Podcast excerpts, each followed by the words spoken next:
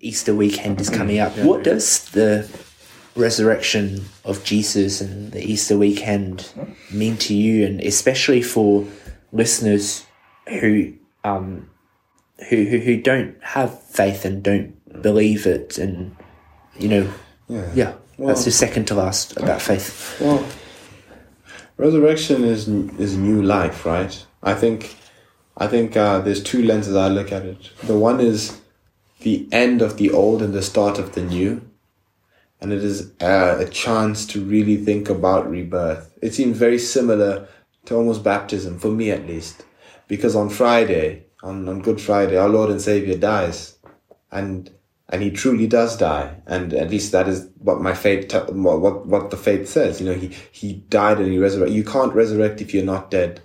And in that is like suffering or i mean pain and difficulty is is a necessary uh, precursor to this new life. So it's almost a promise and a hope for things being better. And the other point of that is um resurrection is sort of is the chance to truly, I think, grasp with our mortality and our sin, and the, and there's a redemption that comes out of it. Like nothing is the end. No, Jesus died for our sins. At least that's what, that's what my my belief my belief is. And whether or not you're a, you're whether or not you're Christian or not, I bet you you're flawed.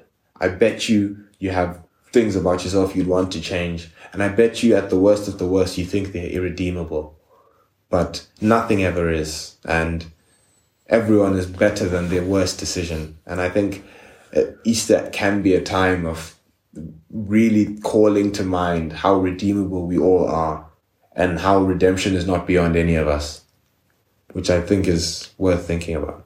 Hmm, I guess grace is that free gift, right? Yes, yes.